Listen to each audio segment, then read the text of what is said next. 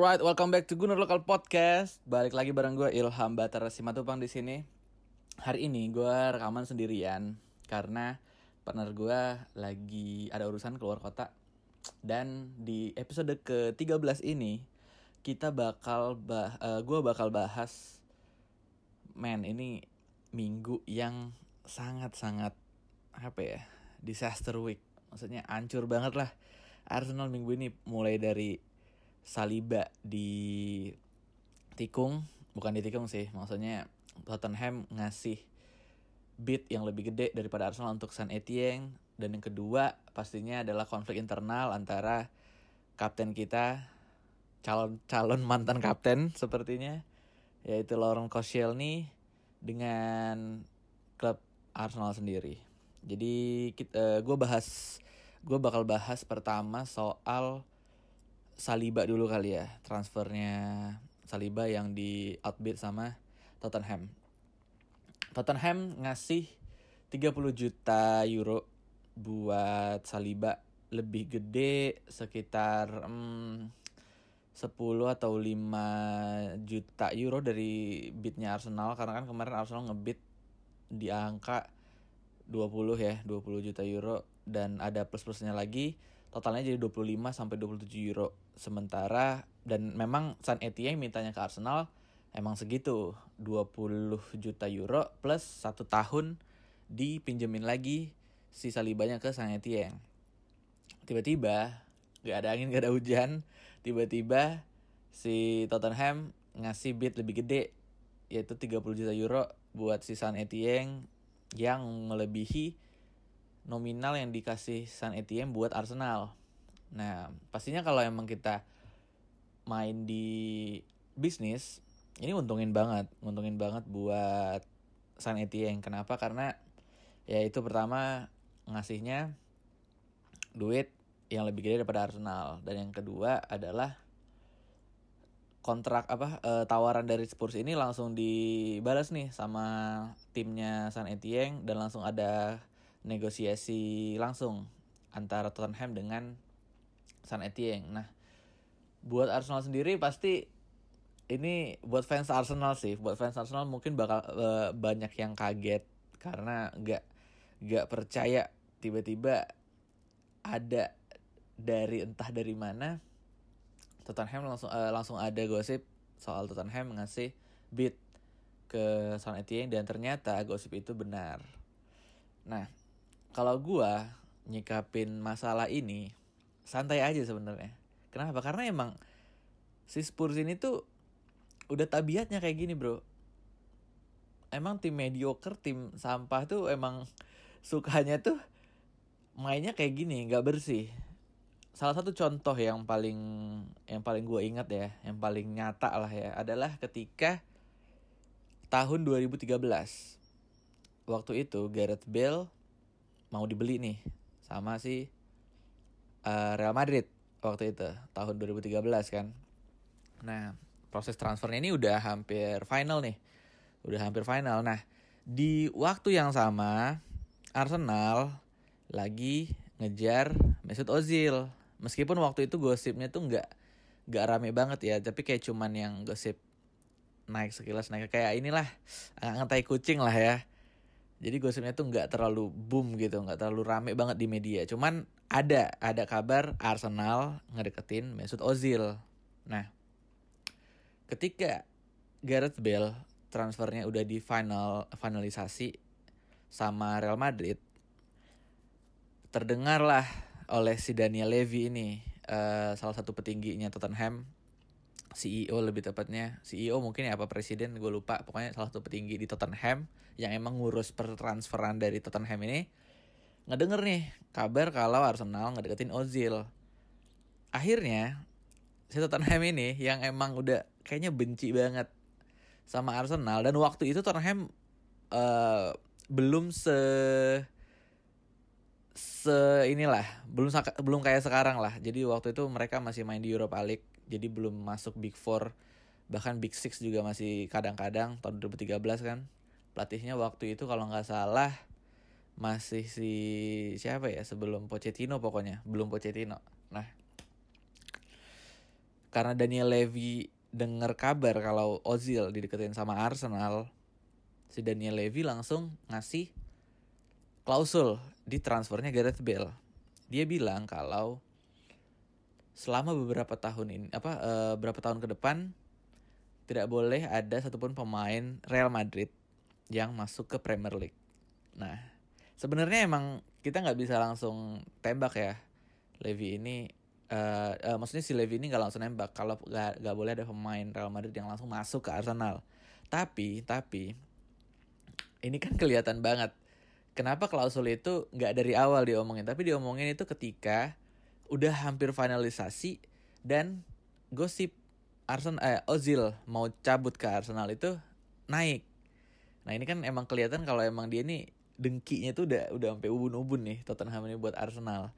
Cuman biar nggak obvious banget, maksudnya nggak jelas banget uh, kebenciannya terlihat, jadinya dia bilang tidak boleh ada pemain Real Madrid yang masuk ke Liga Inggris, ke tim Liga Inggris, bukan ke Arsenal. Nah, tapi banyak pandit yang bilang emang sebenarnya tujuan dari Spurs ini adalah me mengganggu proses transfer dari uh, Mesut Ozil ke Arsenal.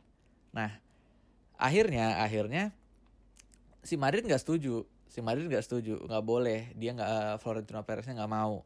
Tapi ya karena emang ya Daniel Levy mau ngapain lagi kan? Atau transfernya mau ngapain lagi? Ini Barrett Bale itu uh, transfernya jadi yang paling gede di dunia waktu itu. Hampir 100 juta euro 100 juta euro lebih kalau nggak salah. Akhirnya ya udah transfernya selesai. Di akhir di hari terakhir transfer window itu Mesut Ozil datang ke Arsenal. Nah, ini makanya ini nunjukin kalau ah gertakan dari Tottenham untuk Saliba ini gue nggak terlalu anggap serius. Karena emang ya emang lagi nyari apa ya awareness aja loh ini emang cap caper caper cari perhatian. Tot Spurs ini padahal kan maksud gue sekarang kelas mereka gue jujur jujur aja mungkin oke okay, gue uh, kita rival sama Spurs. Cuman sekarang emang kelas mereka itu ada di atas kita. Cuman dengan cara mereka yang seperti ini tuh nunjukin kalau nggak apa ya form is temporary class is permanent cuy cuman kelas untuk si si Spurs ini lah kelas bawahnya gitu. Jadi oke okay, form mereka oke. Okay temporary tapi bagus bagus bagus jelek bagus jelek. Temporary kan kemarin mungkin lagi bagus. Cuman kelas mereka sebagai tim mediocre yang emang gak bisa dikasih ke eksklusif apa ke eksklusivitasan. Ya gak sih? Bener gak sih? Pokoknya kayak gitu emang gak bisa dia maintain dengan baik. Contohnya ya ini salah satunya dengan mengusik proses transfer Arsenal dengan Saliba. Makanya itu gue bilang gue nggak terlalu nggak terlalu mengkaget. Iya kaget. Cuman nggak terlalu takut. Malah gue kagetnya tuh ketawa. Wah anjir nih Spurs muncul lagi nih sifat-sifat dengkinya.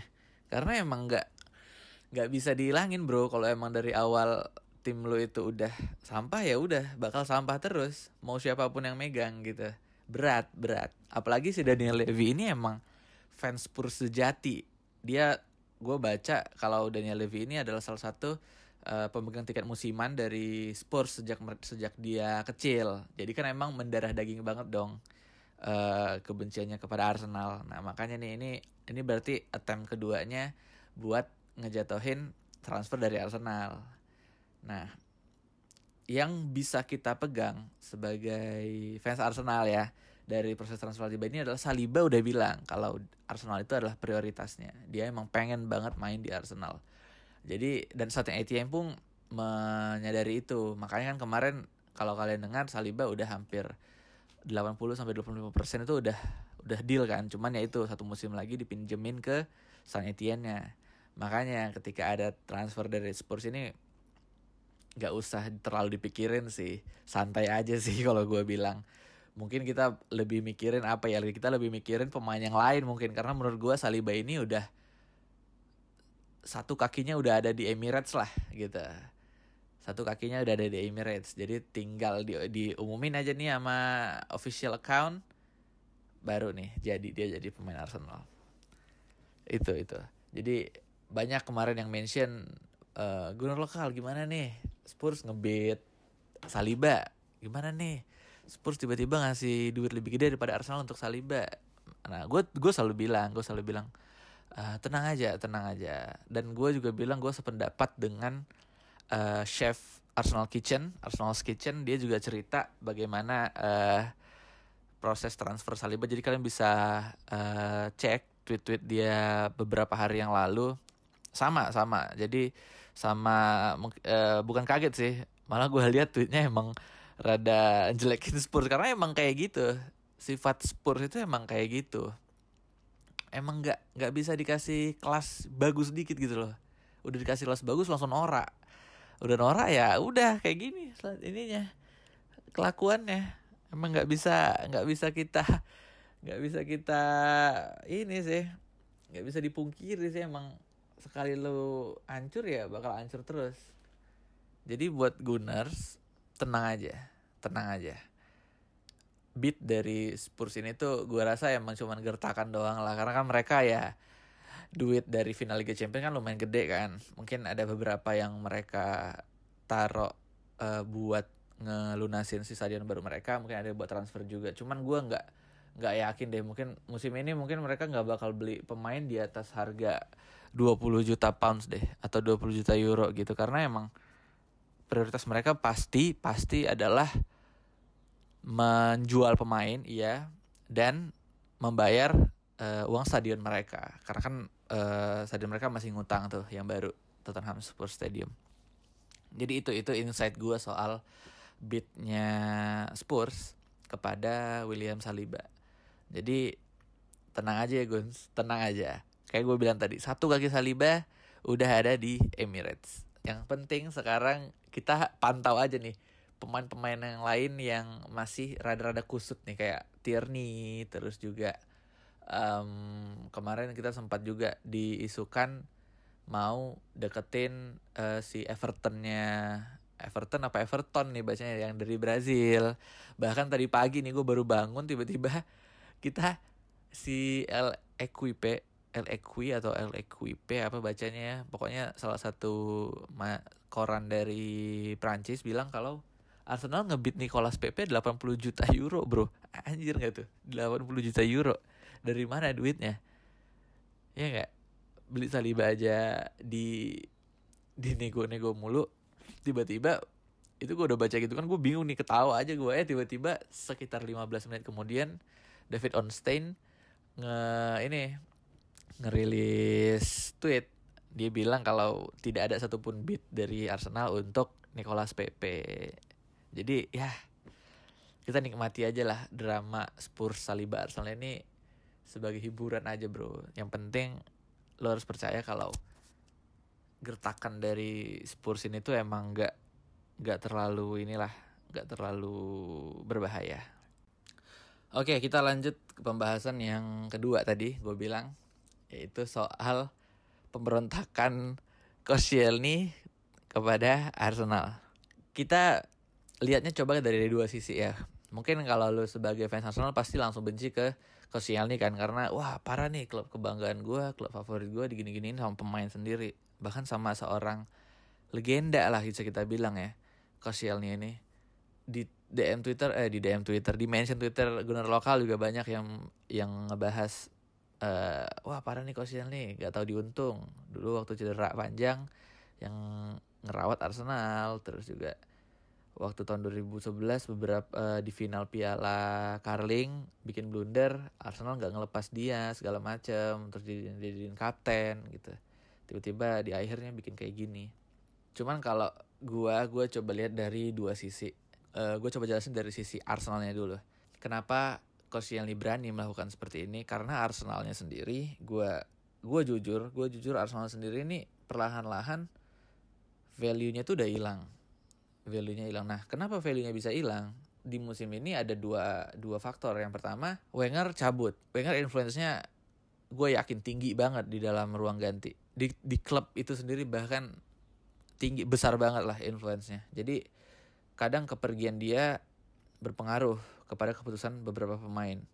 Kalau kalian ingat di zamannya Wilshere waktu masih masih bersinarnya tahun 2010 2011 waktu itu banyak banget yang mau ngebit dia yang mau ngebeli dia cuman dengan dengan kerennya dia bilang e, eh, gue nggak akan ninggalin Arsenal salah satunya yang bisa bikin gue ninggalin Arsenal adalah ketika Arsene Wenger cabut dari Arsenal which is tidak terjadi karena dia cabut sebelum Wenger uh, cabut.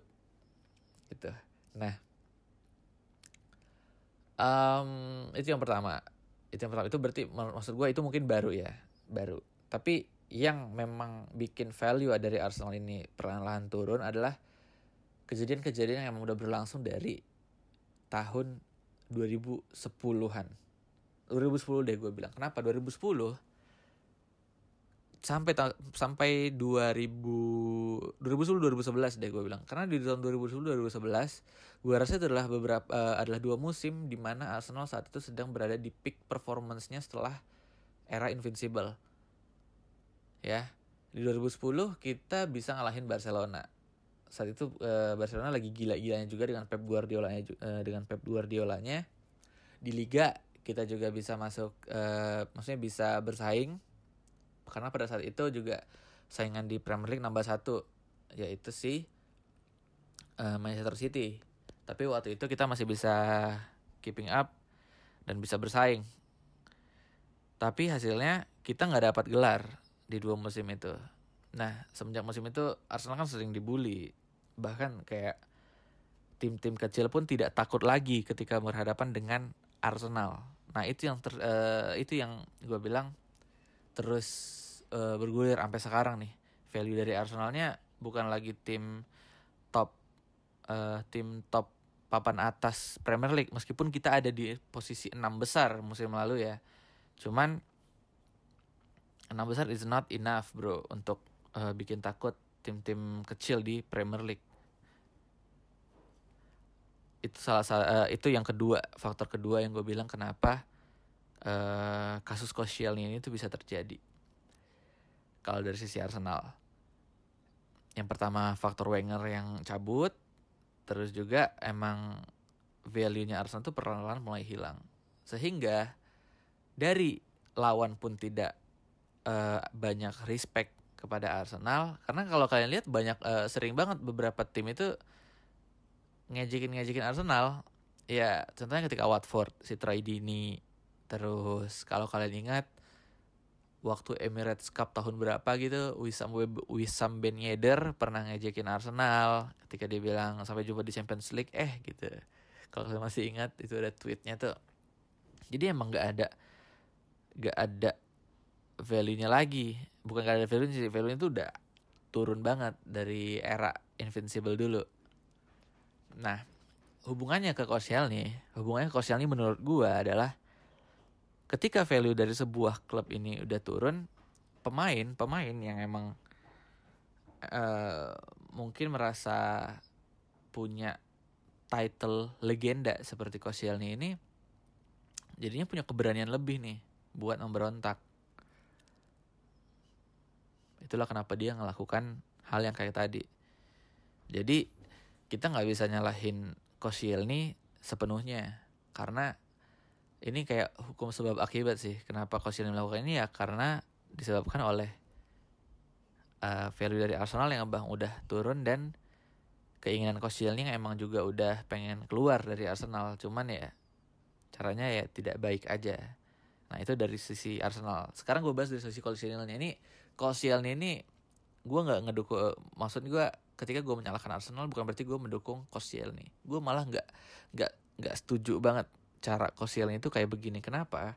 Karena men lu itu legenda. Lu itu bahkan dibilang legenda pertama Arsenal di Stadion Emirates. Karena kalau kalian lihat uh, ini adalah salah satu pemain yang emang paling lama nih main buat Arsenal di era Stadion Emirates, Emirates Stadium. Dengan melakukan hal kayak gini tuh emang pastinya gak nggak mencerminkan sikap pemimpin ya, sikap legenda kepada pemain-pemain lainnya dari Koscielny ini. Itu yang pertama. Terus ini malah memalukan Koscielny sendiri gitu. iya nggak sih bro gue rasa ini emang memalukan buat Koscielny sendiri lo Koscielny dulu di awal-awal musim pertamanya bareng Arsenal tuh sering banget bikin blunder. Sering banget bikin blunder. Yang paling gue inget blundernya adalah ketika final Carling Cup 2011 Arsenal itu seri satu sama extra time tiba-tiba dia bikin blunder terus Nikola Zigic Zigic yang nyetak kita kalah lawan Birmingham City bayangin Birmingham City cuy yang sekarang udah entah ke mana. Gara-gara blundernya Kosial nih Arsenal kalah di final. Padahal itu adalah satu-satunya kesempatan kita buat dapetin piala di tahun itu. Ketika awalnya kita empat kompetisi kita bisa berpeluang juara akhirnya turun jadi satu itu Carling Cup masuk final kita malah kalah. Nah itu Arsenal tapi nggak ngelepas dia. Malah uh, uh, jadi India salah satu tandemnya Vermaelen di backnya Arsenal di tahun-tahun selanjutnya. Lalu ketika kemarin Koscielny cedera panjang yang dia cedera waktu lawan Atletico Madrid itu yang rawat adalah dokternya Arsenal. Nah, dengan uh, apa ya treat dari Arsenal kepada Kosil yang udah gue rasa udah baik banget lah. Gue rasa tuh emang udah udah ngetrit dia tuh kayak pemain yang emang di diproyeksikan buat lama di Arsenal.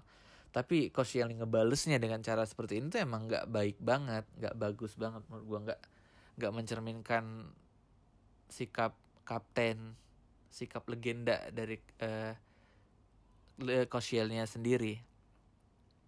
Nah, karena itu banyak banget yang hujat dia kan di sosmed. Bahkan uh, apa fanpage yang mengatasnamakannya Koscielny fans club aja tiba-tiba bilang uh, I'm disappointed with my with my players gitu. Dia kecewa dengan pemain favoritnya sendiri.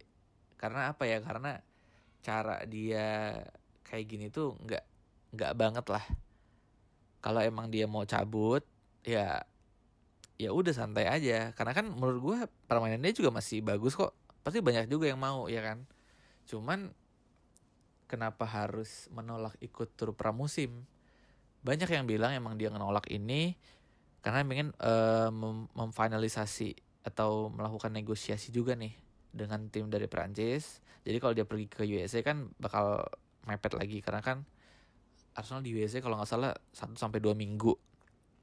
Sementara transfer udah tinggal beberapa minggu lagi. Kalau nggak salah tiga minggu atau empat minggu lagi. Nah itu yang dia nggak mau. Dia pengen dia nggak pengen bertahan di Arsenal lagi selama setahun karena kan kontrak dia sebenarnya masih ada setahun lagi. Cuman dia nggak pengen pergi dengan status free transfer. Nah, cuman dia pengen dirilis di tahun itu gitu. Di tahun ini maksud gue dirilis dengan tahun ini tapi kan jatuhnya uh, dia dirilis oleh Arsenal. Kalau dirilis kan jadinya free agent free agent diambil dong sama tim lain. Tim lain bayarnya gratis. Mungkin dia emang nggak sabar pengen cabut dari Arsenal sih. Ya itu tapi kenapa uh, kenapa harus kayak gini ya nggak sih kenapa harus kayak gini cara yang dia lakukan cuman kalau kalian cuman kemarin gue baca juga nih artikel dari Arsenal's Kitchen kalau dilihat dari sisi positifnya chefnya tuh chef Arsenal's Kitchen bilang Kosil ini emang pengen ngasih tempat buat back muda dari Arsenal. Karena apa? Karena kalau dia masih ada, Emery bakal terus memakai dia, akan terus memakai back yang lebih berpengalaman. Cuman kalau dia ketika dia pergi, mau nggak mau ya antara beli beli back baru yang tidak akan mungkin terjadi gue rasa atau memaksimalkan pemain muda yang emang udah waktunya promosi ke tim inti kayak Mavropanos, Zach Medley, terus juga ada Christian Bale sama Callum Chambers yang balik dari Fulham. Nah, itu kalau dilihat dari sisi positifnya. Cuman ya itu kan benefitnya. Kalau benefitnya oke okay lah, benefitnya pasti akan banyak dari kepergian Koscielny. Cuman cara dia pergi ini yang sebenarnya uh, gua dan mungkin beberapa gubernur di luar sana yang menyayangkan caranya itu sih cuman ya itu lagi sih kenapa dia berani kayak gitu ya karena tadi gue bilang Arsenalnya sendiri value-nya itu udah turun banget sehingga pride terus juga um, harga diri dari klubnya itu pemain tuh udah mudah banget buat ngejatohin. Sebenarnya kalau kalian lihat kasus kita ini hampir sama dengan kayak Manchester United sih. Pertama apa kita kemarin dengan Manchester United? Yang pertama MU dan Arsenal saat ini sedang dalam masa transisi. Bedanya MU udah lama transisinya udah sekitar enam tahun, tapi Arsenal ini baru, baru banget. Baru banget. Baru banget. Jadi kalau MU kan dulu masalahnya itu kalau nggak salah uh, siapa ya kemarin ya pokoknya ada pemain yang emang bukan ngejelek-jelekin sih pokoknya dia emang nggak bisa apa nggak suka main kayak Falcao, Angel Di Maria mereka kan cabut ya cabutnya sebenarnya nggak enak cabut nggak enak cuman emang ini lebih parah aja nggak enaknya gitu. Jadi gue rasa oke okay, gue nggak setuju dengan cara Koscielny. Gue juga uh, menyayangkan kenapa value dari Arsenal ini turun. Tapi gue menganggap kasus Koscielny ini sebagai sebagai output dari masa transisinya Arsenal. Resiko dari masa transisi Arsenal ini dari era Wenger ke era baru setelah Wenger. Jadi ke era post Wenger ini. Mungkin kita harus ngelewatin ini buat jadi tim yang lebih baik ke depannya. Kenapa? Ini kan jadinya uh, kalau lu bijak ini kita kasus Kosil ini bisa kita anggap sebagai gertakan kan. Bro pemain bisa jadi kayak gini berarti ada yang salah nih dengan klub kita. Nah, gue pengennya board mikir kayak gitu. Kenapa pemain berani melakukan hal seperti ini? Kenapa dia nggak takut lagi kepada kontrak yang udah udah ditandatanganin. Nah, pasti kan kenapa ya? Karena value dari timnya emang udah turun. Jadi itu itu itu uh, insight gue soal kasus Koscielny dan kemarin juga banyak yang nanyain pem, uh, siapa nih calon kaptennya kalau Koscielny pergi? Itu mungkin terlalu cepat terlalu cepat buat kita kita putuskan. Tapi kemarin uh, gubernur lokal sempat ngelempar pertanyaan siapa nih kira-kira cuman banyak yang jawab Shaka, Lacazette dan Bellerin kalau dari gue sendiri sih cocoknya uh, Grand Shaka cocok. Kenapa? Yang pertama dia juga kapten timnas dan beberapa kesempatan musim lalu juga sempat jadi kapten. Dan di formasinya Emery, Shaka sendiri salah satu pemain yang tak tergantikan. Jadi uh, dia pasti lebih mengenal tim dan mungkin bisa jadi kapten yang baik sih menurut gue karena pengalamannya di timnas juga oke. Okay. Tapi ya kita serahkan lagi lah ke Om Emery karena kayak gimana. Kalau kalau menurut kalian gimana? Siapa kapten yang cocok? Atau insight kalian soal Koscielny ini setuju nggak sama gue? Emang value-nya Arsenal udah turun dan cara Koscielny emang juga salah.